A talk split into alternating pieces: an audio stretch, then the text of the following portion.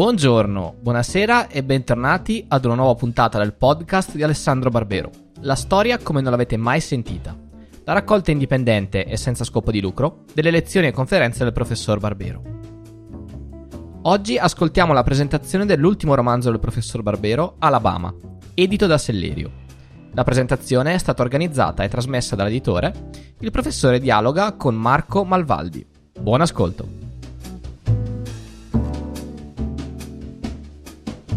Siamo in diretta, buonasera, buonasera a tutti e salve e benvenuto ad Alessandro Barbero eh, che oggi ci parla del suo nuovo romanzo storico. Eccolo qui, Alabama, eh, ambientato in, appunto negli, negli Stati Uniti, in, in realtà in una, in una, casa di riposo, ma eh, come scopriremo leggendo il romanzo si parla di un qualcosa di un po' più, di un po più grande.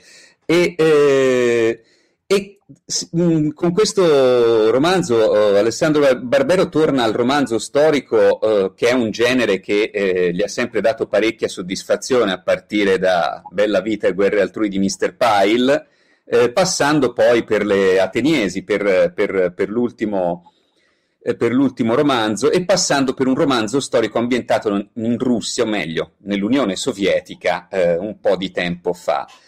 E ecco, io partirei subito, ringraziando Alessandro per la sua presenza, partirei con una domanda un po' provocatoria. Eh, sei l'unico autore che conosco che eh, ha una fascetta con una sua frase eh, sopra un suo libro, quindi un, un esempio apparentemente di autopromozione veramente orribile, ma il fatto è che la frase è una delle frasi che io condivido pienamente. Scrivere un romanzo storico vuol dire ridare voce al passato, ma anche esplorare le radici del presente. Allora, non è forse un caso che noi oggi stiamo commentando eh, la sentenza per Derek Chauvin per l'assassino ormai riconosciuto di George Floyd e Alessandro Barbero ci parla di un massacro che ha motivazioni e origini razziali durante la guerra fra confederati e, eh, e unionisti nel, eh, nel, nel due, circa due secoli fa. Ecco, perché si sceglie di scrivere un romanzo storico invece di scrivere un saggio? Questa è una domanda a cui non so rispondere, benché me la sia fatta spesso. Perché, e quindi cominciamo benissimo, Marco. Grazie naturalmente. Tu mi hai ringraziato per esserci io, ma presentiamo il mio libro. Grazie a te che ci sei a presentarmi. Eh, in realtà, diciamo, io scrivo romanzi storici come scrivo libri di storia, cioè perché a un certo punto mi innamoro di un argomento. Um, o più raramente, ma succede perché un editore che mi conosce mi mette una pulce nell'orecchio e mi suggerisce un argomento a cui magari non avevo mai pensato prima e che invece dopo comincia a dirmi, beh però, ma, ma sai che... Eh, no, in questo caso è, un, è, una cosa che è nata dentro di me da, da lunghi anni di frequentazione della guerra civile americana perché vabbè, la passione per la storia militare è una cosa che mi porto dietro fin da quando ero bambino. Eh, e c'è stata però una fase della mia vita in cui appunto ho scoperto la guerra civile americana e ho scoperto l'enorme quantità di, di fonti che ci sono arrivate da quel perché per anni appunto io ho letto libri sulla guerra civile sulla guerra di secessione come la chiamiamo noi italiani no? Eh, è fantastico perché noi italiani ci siamo creati tutto un nostro vocabolario, eh, diciamo la guerra di secessione, i nordisti e i sudisti. Poi scopri che da nessuna parte al mondo, e specialmente non in America, nessuno chiama, usa queste parole. Come dicevi tu giustamente, ci sono i confederati, ci sono gli unionisti. Invece noi, io da bambino giocavo già con i soldatini, nordisti e sudisti. Poi mi sono reso conto che appunto abbiamo una marea di testimonianze da parte di quelli che stavano lì e la molla per scrivere un romanzo anziché un saggio scatta proprio da questo, direi. Cioè, quando ti viene voglia non solo di affondare le mani dentro a questa materia, perché quello lo fai anche quando scrivi un libro di storia, no? naturalmente, ma è quando c'è una musica che cominci a sentire e che ti viene voglia di riprodurre. Io la prima volta in vita mia che ho deciso di scrivere un romanzo, che è appunto quel famoso Mr. Pyle di tanti anni fa, è perché a forza di leggere eh, romanzi del Settecento e libri di viaggio del Settecento, mi era entrata appunto in testa questa musica. La musica di questi autori intrisi di razionalismo illuminista, che scrivevano in un modo cristallino eh, ed è la voglia di riprodurre quella musica che era all'origine di quel romanzo. Qui c'è una musica che cristallina non è per niente, perché è il flusso di coscienza di questo vecchio che, che, che, non è un intellettuale, anzi è un contadino, non dico analfabeta perché legge la Bibbia, però è un contadino del sud che, che nasce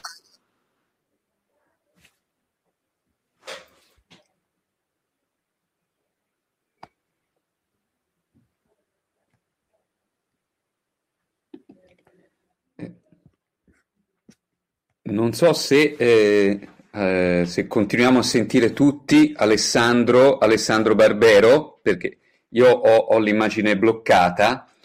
Eh, beh, cerco di... Ehm, mentre, mentre, riprendiamo il collegamento, proviamo a introdurre un pochino, un pochino il libro. Effettivamente si parte da una casa di riposo e da questo signore Dick Stanton, che è l'unico testimone e di un fatto che all'inizio non c'è per niente chiaro. Eh, non c'è per niente chiaro che cosa sia accaduto. Sappiamo solo che questa persona, molto, eh, molto vecchia, appunto, eh, costretta in una, in una, casa di riposo, parla con una giovane signorina che scopriamo essere una storica.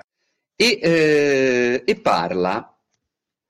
E, Parla in maniera incoerente, affastellando i ricordi, a volte irritante, a volte commovente, quasi sempre dei suoi amici. La storia che vediamo dipanarsi nelle parole di Dick Stanton non è una storia di eh, battaglie, di strategie, di generali, ma è una storia di piccole cose, eh, di bibbie prestate, di, ehm, di di armi che non funzionano, di levatacce e di, e di, di lardo e piselli, di razioni di lardo e piselli divorate in un'ora che devono servire per levarsi la fame per tre giorni. E... Praticamente nel, eh, nell'incedere, eh, nell'incedere della, della storia noi vediamo che si ricostruisce una storia con la S maiuscola che eh, è in realtà fatta da tanti piccoli pezzetti. Buonasera Alessandro, bentornato. Grazie di aver come dire, tenuto la trincea da solo mentre io ero sparito. Eh. Ecco appunto, è, è, successa una cosa un po' alla Dick Stanton, non abbiamo capito bene cosa stesse succedendo, anzi credo che questo sia un effetto speciale orchestrato dalla, dalla casa editrice perché questo vecchio appunto parla in maniera incoerente, irritante, soprattutto parla di piccoli personaggi. Ecco, la cosa che mi ha colpito di più è proprio questa, questo partire proprio da quel respiro. Cosa farebbe un vecchio un po', diciamocelo, un po' rincoglionito su una sedia a rotelle in una casa di riposo? Parlerebbe dei commilitoni, di quello che faceva quello e di quello che faceva quell'altro e di... E da questo parlare di commilitoni arriviamo piano piano a una storia agghiacciante. Ecco, eh, questa, questa, scelta eh, di costruire la storia con la S maiuscola attraverso le storie degli esseri umani con la S minuscola non la vediamo di solito nello storico, ma è una delle cose che tu sai fare meglio, mostrarci proprio le persone che formano la storia infatti è quello che cerchiamo tutti di fare ormai anche quando scriviamo libri di storia effettivamente, perché quello è, è il senso della storia in realtà.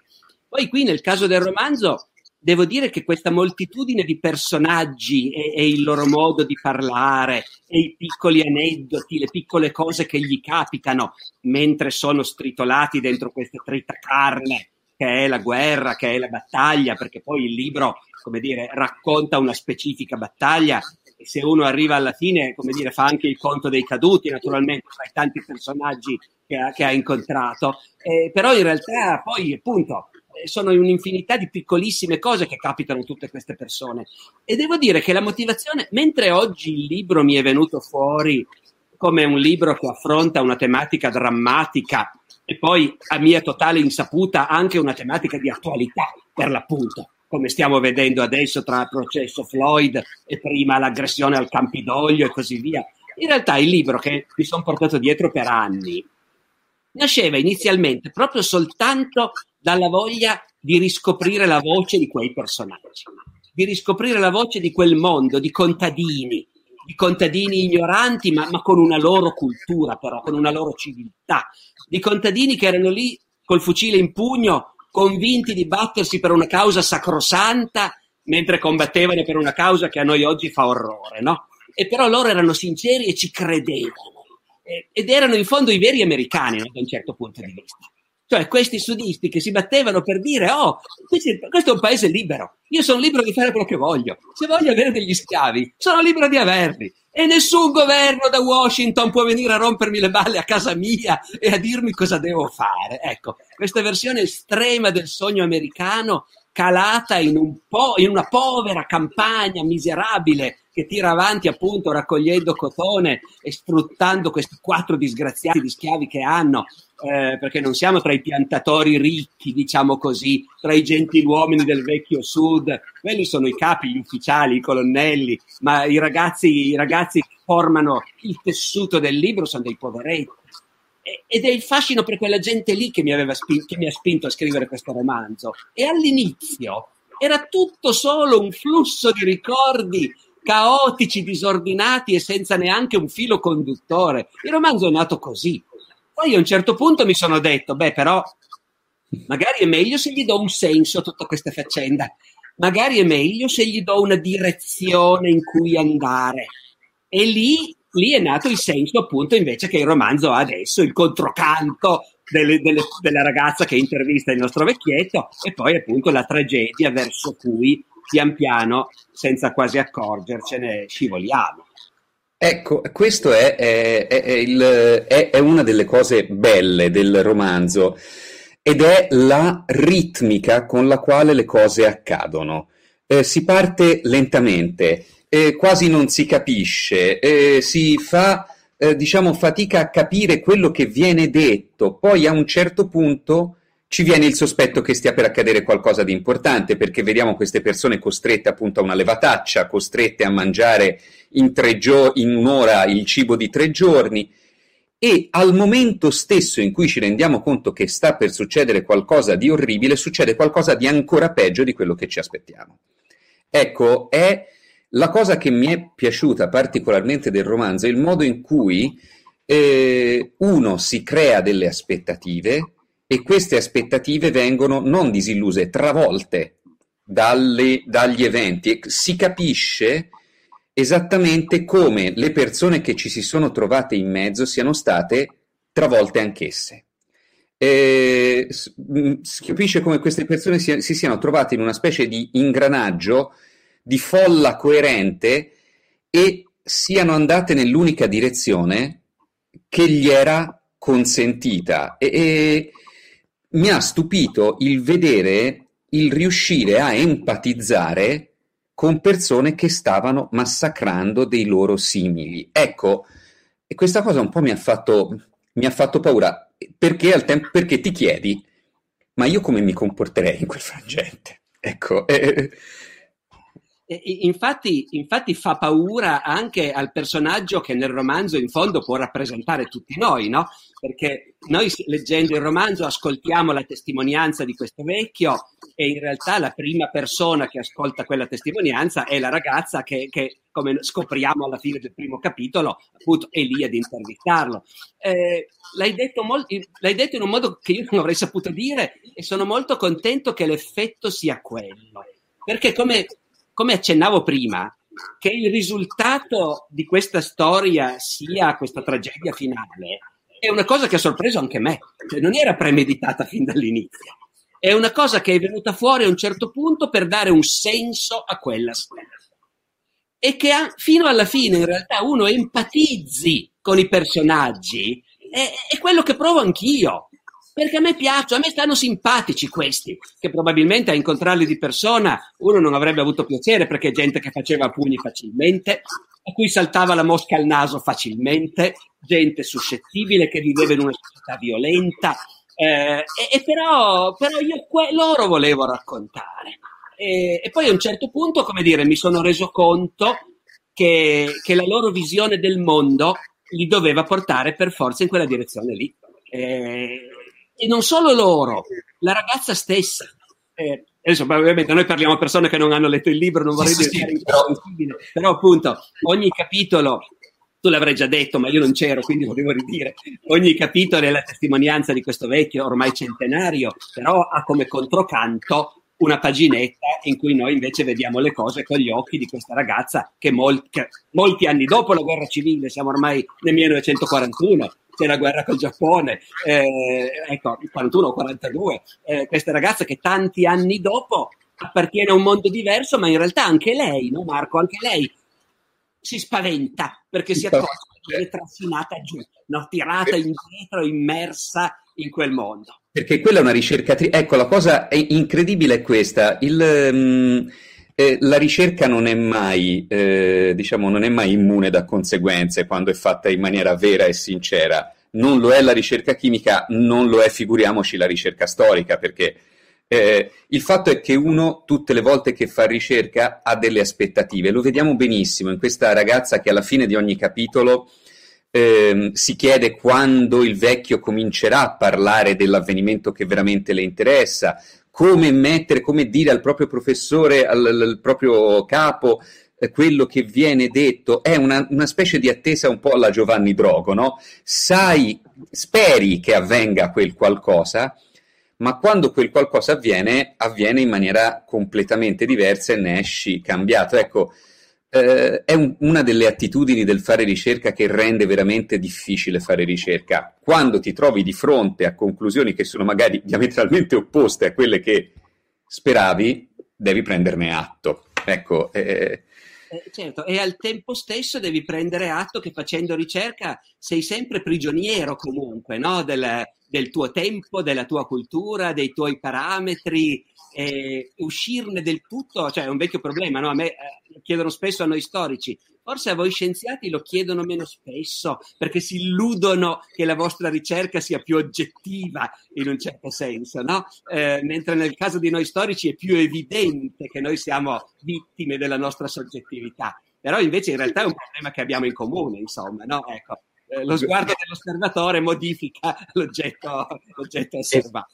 Esatto, beh, c'è stato un grande, un grande matematico che, che diceva che eh, il fatto di dire che le mele sono rosse è una scelta precisa perché esclusi, escludiamo tutti gli oggetti che non sono mele, scegliamo di parlare di tutti gli oggetti che non sono mele, che poi il fatto che le mele siano rosse sia oggettivo potrebbe essere secondario, è sempre una scelta quello che, quello che facciamo. E qui sul contesto della scelta c'è una domanda che ti, eh, che ti farò poi, eh, che si chiede appunto, eh, ci si chiede eh, quali erano i rapporti fra i gentiluomini, fra i grandi proprietari e questi contadini, se seguivano i, i capi senza fiatare oppure se avevano una, diciamo, una loro capacità decisionale. Ecco, questo è un qualcosa che e nel libro non si parla di grandi proprietari, come dicevi, ma viene fuori una cosa un po' ambigua, un pochino, un pochino inaspettata. Non vediamo questi grandi generali, vediamo dei poveracci che si devono ricomprare il cavallo perché gli è appena stato inopinatamente abbattuto. Eh, sì, allora, in effetti, sai, sai alla fine anche quando uno scrive un romanzo storico, se è uno storico finisce sempre per scrivere anche un libro di storia, nel senso che la tua preoccupazione è di dire io voglio che chi legge questo libro ne esca avendo capito delle cose su com'era quel mondo, no? Eh, e, e questa società, questa società del sud degli Stati Uniti era effettivamente una società feudale in un certo senso, clientelare, e quindi c'era questo rapporto tra un'elite di grandi proprietari e, e i bianchi poveri. Poi a parte che... I valvassori, diciamo così, i valvassini. Eh, eh, sì, perché poi in realtà appunto i bianchi poveri potevano essere i bianchi veramente poverissimi che tutti disprezzavano. Cioè, viene dal sud degli Stati Uniti quell'espressione white trash, no? spazzatura bianca, che ancora oggi è una categoria sociologica negli Stati Uniti, cioè quelli che vivono nelle roulotte, quelli che non hanno, che non hanno niente, ecco, e che sono completamente privi di qualunque preparazione eh, anche culturale, non sono andati a scuola. E poi però c'era nel sud degli Stati Uniti questa robusta classe di contadini, come dire, padroni del loro pezzetto di terra, e magari anche del loro schiavo o due, ecco, però erano gente che lavorava sodo, e verso, verso, i grandi piantatori, molti di loro avevano questo atteggiamento appunto di deferenza. La guerra civile americana non si sarebbe potuta combattere se nel sud, in ogni contea, qualche grande piantatore non avesse potuto, come dire, dire agli altri, signori, chi vogliamo arruolare in un reggimento? Sto arruolando un reggimento, chi viene con me? E tutti più o meno gli dovevano qualcosa alla, al ricco della contea. E, e, nel romanzo ci sono, certo, è, è il colonnello Rogers che, che, come dire, è una spanna al di sopra degli altri, lui ha il domestico nero anche al campo, eh, lui ha le camicie di bucato e lui peraltro si fa ammazzare alla testa degli uomini che lui ha portato lì a farsi ammazzare. Esatto, ecco, questo, questo è eh, fra l'altro la, l'altra, eh, l'altra cosa eh, diciamo, che, che, colpisce, il fatto che eh, noi vediamo, mentre di solito vediamo una democrazia che si trasforma in gerarchia quando si deve combattere, qui vediamo quasi il contrario, vediamo una gerarchia ben precisa, come dicevi, quasi feudale, che poi si trasforma in una, diciamo, eh, orribile ugualitarismo al momento in cui eh, siamo tutti uguali eh, di fronte alla battaglia.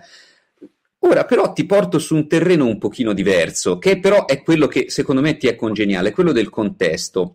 Io ho sempre apprezzato nei tuoi libri la capacità di scegliere il contesto giusto per raccontare una storia. In Mr. Pyle prendi un viaggiatore americano che gira per l'Europa e, e, e quale diciamo è il modo migliore per raccontare l'Europa, farla vedere da un viaggiatore americano che si rammarica di aver mangiato tro- troppo rosbif e bevuto troppo vino.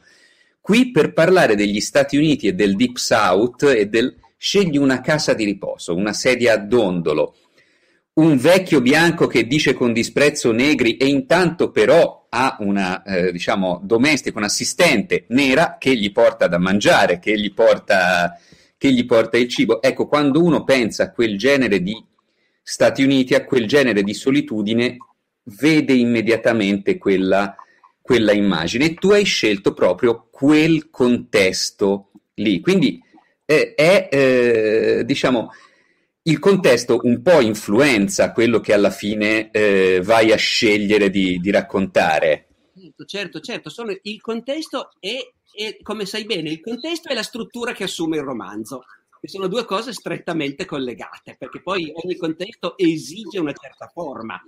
In Mr. Pyle fa raccontare l'Europa di inizio Ottocento, l'Europa napoleonica, da un viaggiatore americano, quindi da uno che viene da Marte in un certo senso, o meglio, potrebbe venire da Marte, ma lui invece, come dire, in un momento in cui gli Stati Uniti d'America non contano niente, esistono a malapena, e a lui capita quando arriva una frontiera e presenta il passaporto e dice sono gli ambasciatori degli Stati Uniti d'America e il doganiere gli dice mai sentiti nominare?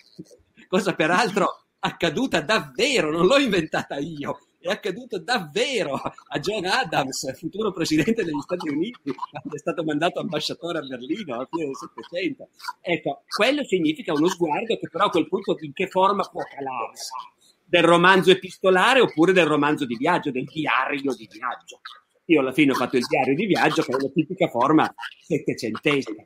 Nel caso del nostro romanzo sulla guerra civile americana, nel caso di Alabama, io all'inizio appunto volevo solo ricostruire quella musica del linguaggio e dei gesti e dei modi di vivere di questo mondo contadino Sento dei rumori di fondo, ci sarà qualcuno che ha il microfono acceso, ma insomma pazienza, mi sentite lo stesso, vero? Eh, io volevo solo ricostruire quella musica, però poi naturalmente uno dice, attenzione però, a chi sta parlando questo vecchio signore? Eh, e de- nel momento in cui decidi che sta parlando a qualcuno, e allora devi anche decidere quando, dove, come, lì è un vecchio trucco, è eh, quello del sopravvissuto centenario che racconta cose ormai lontanissime nel tempo. C'è anche qualche film, se non sbaglio, Piccolo Grande Uomo con Dustin Hoffman, che comincia con lui centenario che ricorda il vecchio West, quando ormai il vecchio West come dire, non esiste più da, da mezzo secolo. Quindi è un vecchio trucco. A me funzionava bene. Mi funzionava bene perché ovviamente non siamo oggi. C'è un romanzo storico dentro un altro romanzo storico. Uno è il romanzo storico che racconta una battaglia del 1863 e un altro è il romanzo storico che racconta di una giovane studiosa che nel 1942 va a intervistare un vecchio di 95 anni che ancora si ricorda quelle cose. E quindi in realtà il contesto è doppio, però quell'America rurale del sud nel 1942 non era tanto diversa da quello che poteva essere 80 anni prima. Questa è la cosa, è la cosa che io volevo anche dire, esprimere. I rapporti fra i bianchi e i neri erano ancora quelli. Non c'era ancora stato Martin Luther King e la marcia di Selma in Alabama, fra l'altro, ecco, a cominciare a cambiare le cose. Eh, e in qualche misura chissà quanto è così ancora oggi, perché noi potevamo pensare che ormai quelli fossero problemi ormai finiti, e invece, anche se oggi i problemi li vediamo emergere più nelle grandi città del nord della California che non nelle campagne del sud, che probabilmente davvero ormai sono molto diverse, però appunto è uno di quei casi in cui la storia va avanti, i tempi cambiano, ma certe cose poi ti rendi conto che non sono digerite mai. No, assolutamente. Il, per capire quanto non, non, sono digerite ci sarebbero vari aneddoti. Mm, eh, eh, un, recentemente è stato fatto un, un, un, esperimento sociale molto interessante, mandando del, dei curriculum uguali a coppie, solo che in un curriculum il nome era un tipico nome WASP, mm, John McClellan, e nell'altro era qualcosa tipo DeMarco Johnson, cioè un tipico nome di Harlem.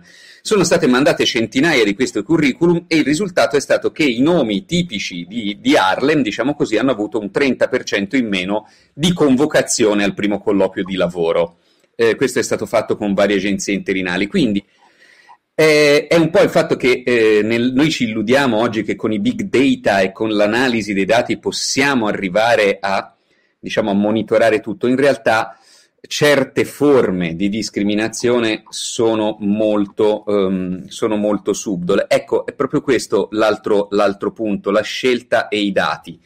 Noi oggi viviamo nel mondo dei big data, viviamo in un mondo in cui possiamo avere a disposizione tantissimi dati. Nel tuo libro la ricercatrice si rivolge a un tipo particolare di testimone, all'unico testimone. C'è un out-out, non è che questa persona possa rivolgersi a qualcun altro.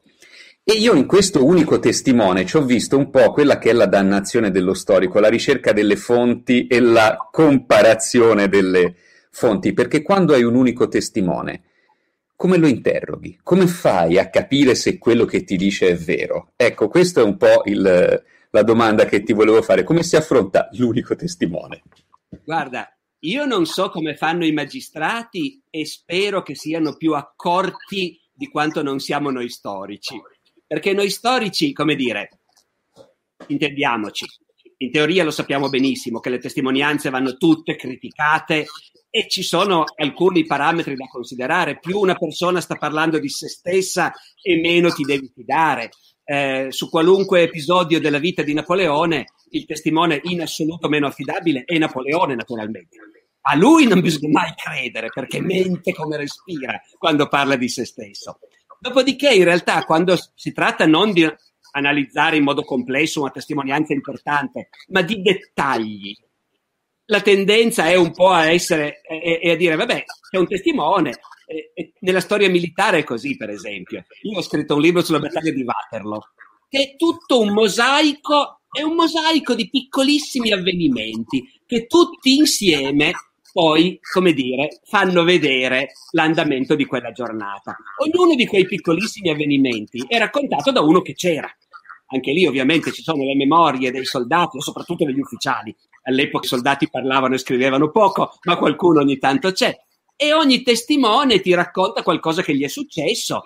E io ho costruito quel libro come appunto un mosaico di queste testimonianze. Allora è chiaro che appunto quando uno legge quello che dice Napoleone dice sì vabbè abbi pazienza eh, mi fido fino a un certo punto. Ma quando tu trovi un ufficiale che ti dice ho sguainato la sciabola e in quel momento mi hanno sparato e, e mi hanno ammazzato il cavallo sotto non mi ricordo più niente. La tendenza è a dire vabbè me lo racconta sarà successo così. Il, e quasi sempre c'è un unico testimone. Volevo arrivare appunto alla tua domanda. Quasi sempre c'è un unico testimone e tu storico sei beato quando hai tre testimoni diversi che ti raccontano lo stesso episodio, allora ti rendi conto che nessuno dei tre lo racconta allo stesso modo, ma proprio in modo totalmente diverso. durante le battaglie di Waterloo a un certo punto c'è un ufficiale francese che diserta, corre dall'altra parte e avverte gli inglesi. La guardia sta per attaccare. Questa cosa ce la raccontano tre diversi ufficiali inglesi, ognuno dei quali dice sono io il primo da cui è arrivato quell'ufficiale francese disertore. Era un colonnello dei corazzieri. No, era un capitano dei carabinieri. No, era un maggiore dei lancieri. L'ho portato dal generale Picton. No, l'ho portato dal generale Hill. E, e, uno dice: Ma meno male che i testimoni di solito ce n'è uno solo, ecco, perché altrimenti non andremo da nessuna parte. Ecco, andiamo su, a, a, proprio, stiamo avviando verso la fine di questa, ahimè purtroppo verso la fine di questa piacevolissima chiacchierata e credo che ti farà piacere sapere come fanno i magistrati di solito, perché è un po' quello che fai anche tu e quello che fanno gli storici. Eh, chiedono al testimone di raccontare al contrario. Eh, è molto molto difficile se si sta dicendo una panzana. Eh, raccontarla al contrario esattamente nella stessa forma nella quale l'abbiamo raccontata eh, in diretta. E pur questo si può fare purtroppo se il testimone è di fronte, ma eh, quando il testimone non è più di fronte, quello che si può fare è quello che fai tu e quello che fanno gli storici. Andare a ritroso, eh, tornare indietro, vedere se con la sapienza del poi si riesce a, a inquadrare bene bene il prima perché, come tu dicevi giustamente parlando di storia militare, eh, un vecchio detto che gira fra gli storici è che i generali si irriterebbero molto se sapessero che le battaglie in realtà le vincono gli storici. ecco, è questo procedimento di andare all'indietro un qualcosa di cui non possiamo fare a meno perché altrimenti non capiremmo niente di quello che ci è successo e di quello che ci succede adesso. Certo, dopodiché, sai, noi storici abbiamo anche, mm, come dire, questa scissione che da un lato noi cerchiamo di ricostruire le cose come sono andate davvero e lasciamo stare qui tutti i dubbi, esiste la verità, non esiste, eh, in realtà esiste entro certi limiti, è solo molto difficile conoscerla, però noi cerchiamo di ricostruire i fatti come sono andati e noi abbiamo un grande vantaggio rispetto a quelli che c'erano, e sappiamo come è andata a finire, sappiamo cosa è successo dopo, e quindi noi in molti casi ne sappiamo molto di più di quelli che c'erano dentro.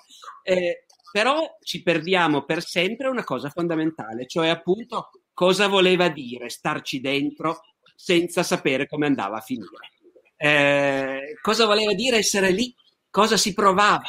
Noi sapendo come è andata a finire non siamo più in grado di... L'ideale di uno storico, beh, io devo dire, il più grande complimento che mi ha fatto qualcuno per il mio libro su Waterloo è stato di dire fino all'ultimo ho sperato che vincesse Napoleone, cioè riuscire a raccontarlo facendo sì che tu ti dimentichi eh, che sai già come è andata a finire, insomma, ecco.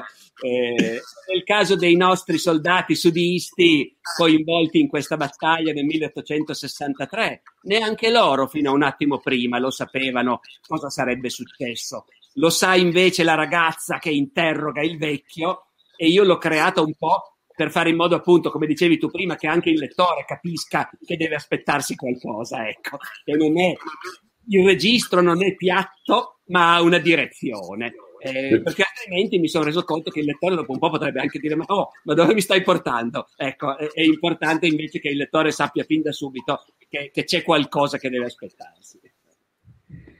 Beh, io a questo punto, se non ci sono altre domande, chiuderei con la domanda di rito, perché da Alessandro Barbero non si sa mai che cosa aspettarsi. Eh, c'è eh, il saggio, c'è il romanzo, da un esperto di storia militare arriva una biografia su Dante, fra l'altro bellissima, eh, anche qui i miei complimenti, eh, che inizia proprio con una battaglia, fra l'altro, con la battaglia di Campaldino e col cercare di capire la, lo status sociale di Dante a partire dalla partecipazione in quella, in quella battaglia. Per cui la mia domanda è quasi eh, obbligata, posto che eh, Alabama è un libro veramente bello e veramente sorprendente, eh, di quelli che inizi a leggerlo dicendo via, oggi lo inizio piano piano e poi alle tre un quarto di notte ti rendi conto che devi vedere come...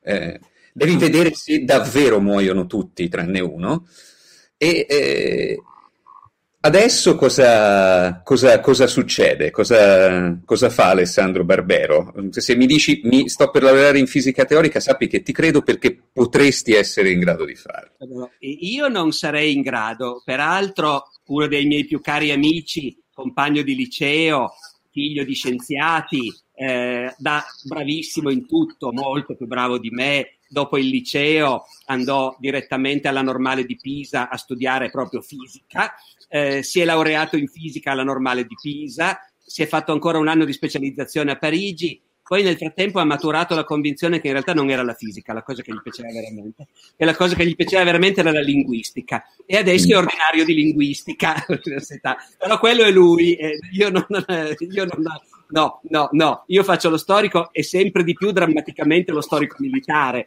Infatti, perfino nella biografia di Dante sono riuscito, come dicevi, a metterci dentro, anzi, al posto d'onore la storia di una battaglia. No, io mi muovo all'interno di quell'ambito lì eh, e se no della ricerca pura e dura sul campo delle fonti, delle fonti d'archivio del Medioevo, che è poi il mio vero mestiere. Io, come dire, scrivo, scrivo tante altre cose perché scrivere è una pulsione, lo sai benissimo anche tu Marco, quando te lo senti dentro devi scrivere.